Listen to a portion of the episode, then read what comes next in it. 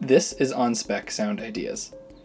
Today's story is called Space Monkeys. It was originally written by Ryan M. Williams and published in the summer 2011 issue of On Spec magazine. It's a tale of parental bonds, otherworldly mystery, and very worldly issues. This podcast is brought to you by OnSpec magazine. OnSpec has published intelligent, insightful, and interesting fantastic fiction by predominantly Canadian writers since 1989. In addition to the fiction, each issue also features editorials, poetry, interviews, and artwork that amaze, inform, and make you think. You can go to onspec.ca to subscribe for as little as $24 for the first four issues, and they ship internationally. That's onspec.ca. It really is one of the most amazing scientific stories of our time. IRIS, the interstellar recovery spacecraft, has returned from its round trip from comet C 2020 Rajesh that passed through our solar system last June. The parachute has deployed. It seems from a distance to be in fair condition. Scientists are poised in Siberia for the landing. Unable to match its velocity, the brilliant minds behind the IRIS approached the comet from a trajectory such that they could take a sample from its smoldering tail. We see here the control room. The crew is celebrating, rightly so. Whatever's contained in this probe will be the farthest piece of space to reach Earth since the dinosaurs or possibly the Big Bang. It may very well teach us things about our distant neighbors in the sky we couldn't have imagined. But even if all that's in there are bits of gravel, the enormity of what has been accomplished here today is nothing short of, if you'll excuse me, stellar. I'm being told it has landed. We have visual of the site. They're opening the hatch. Space Monkeys, based on a story by Ryan M. Williams and adapted to audio drama by Teddy Edwards.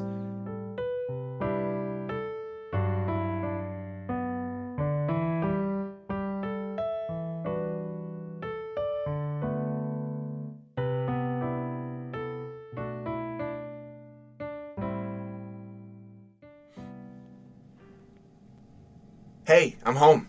Hello, Emmett. Nada. Is Danny home? Yeah, he's up in his room. What's that? I got him a present. He's not going to be expecting a present I think he'll like it. if he doesn't. Well, I- I don't know. He's in his room, you said. Look at the clock. Ah, right, 523. So he's been in his room playing video games for. An hour and eight minutes to the second. I'll go have a peek, at least. You aren't going to bother him, are you? Just a peek. I missed him today. Hey, Danny.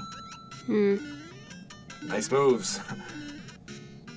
okay, well, I'm home, so when you're ready for dinner, come on down. Anything? He didn't pull away when I kissed him. That was nice. How sweet. He's practically mastered that game, hey? Uh, He'll be on to Super Mario World next. I don't know if he'll care about Yoshi's Island. It's not a real sequel, but it's really good. You're lucky Danny shares your interests. It's so hard to know what'll resonate. I tried to share some of my books with him, but he's always just frustrated that I'm bugging him. He's only seven. He's a boy who likes the boy things I liked when I was seven. He's like a regular kid. Like a regular kid? Don't do that. You know what I mean. What's in the box? Oh! Space monkeys. What? you know, space monkeys, like sea monkeys, only they're from space. Space? Really? yeah, it was on the news, remember? Right, right. So, did you get those for Danny or yourself? The box says five and up. I like the picture on the box. Do they actually look like that? Yeah, I saw them at the store. They look exactly like they do on the packaging. That's one way they aren't like sea monkeys. They look like little four tentacled squids, I think they look more like spiders. but they're white. They spiders aren't white. Well, I mean, why do they have to look like anything? They're not of our world. Bred in Texas. You know what I mean. Oh, they blink at each other? Yeah, they're bioluminescent. Uh, They blink little signals to one another. How fast? Not slowly. I saw them in the store. I don't think they'll trigger a seizure if that's what you're worried about. It is. There's no warning on the box, I guess. If I don't think they're safe, they're going in the toilet. I know, Nada.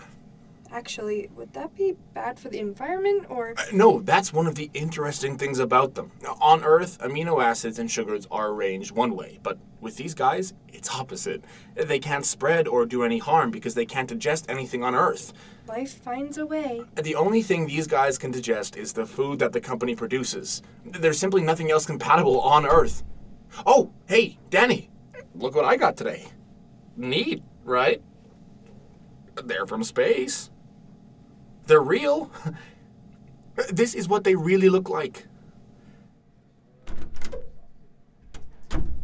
Sorry, hon. That's okay. These things take time. Would you mind putting Danny's dinner in the fridge? Sure. What? Space monkeys do not actually talk. They're cool. All right.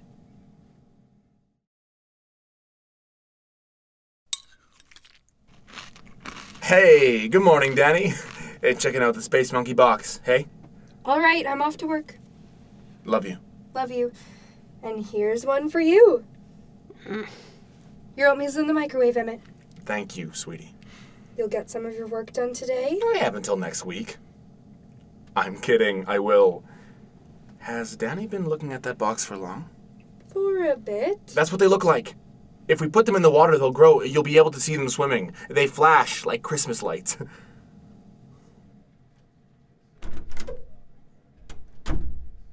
I don't think he's interested. Look at the clock, hon. Video game time. He's not gonna dump his whole routine all at once to play with some toy. I bet he'll pick them up again in a couple of hours. All right, video game time means I'm late. Love you. Love you. Hey, buddy. Save the princess? What's up? Oh, uh, okay. Uh, here we go then. Uh, That's a bowl for them to live in. This is, um, the decoration, I guess. Oh, yeah, optional. Hmm. this must be the food. Uh, net or something? Super salts. Ooh, look! They're really in there. Oh, that's so cool. There are space aliens in there. That's neat, hey? Oh, uh, Danny, um. hmm, Back to work, I guess. I will not play with them. I will not play with them. I will not play with them. Hi, honey. When did you get home? A few minutes. Stop! Emmett, what? Why are you putting those things away? What do you mean? He's not playing with. He, he, he laid them out. You should have seen him looking at them. He was tapping his fingers and kicking his feet. He couldn't sit still. Sorry. Sorry. How is it? Like this? This was here, I think. I'm sorry, Emmett. Uh, lunch is ready. Danny, lunchtime. You see him? You're right. He's staring a hole in that can. You guys haven't even set them up yet. He's feeling the. Shh. Did he lose interest? No, look. Step three let the water sit until it's at least room temperature, a- at least two hours. He understands that? Yes, yes, he does. He's excited about this. We'll see what he does later. I have to admit, I'm getting a little excited. Wait, they were on a frozen asteroid for thousands of years, but their water has to be room temperature? It's a it's a meteor. I- I'll go get a measuring spoon for the food. Oh, you already have one. All right. You, you got it? Uh, That's right. Level it off. Hey, boys, looks like they're almost ready. Uh, He put the gravel and salts in all on his own. Does he need to stir it so much? He's just making sure it's all dissolved.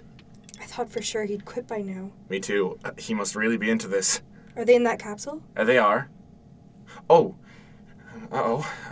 It looks tough to open. He's getting frustrated. I'll open it for you if you want. If you want. Here you go, bud.